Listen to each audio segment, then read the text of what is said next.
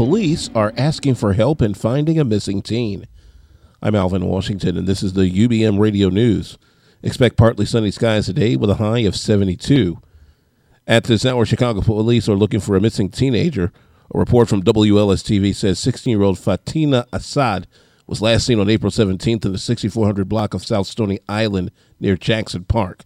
She was last seen wearing an unknown colored jacket, black crop top, blue jeans, and multicolored Jordan style gym shoes.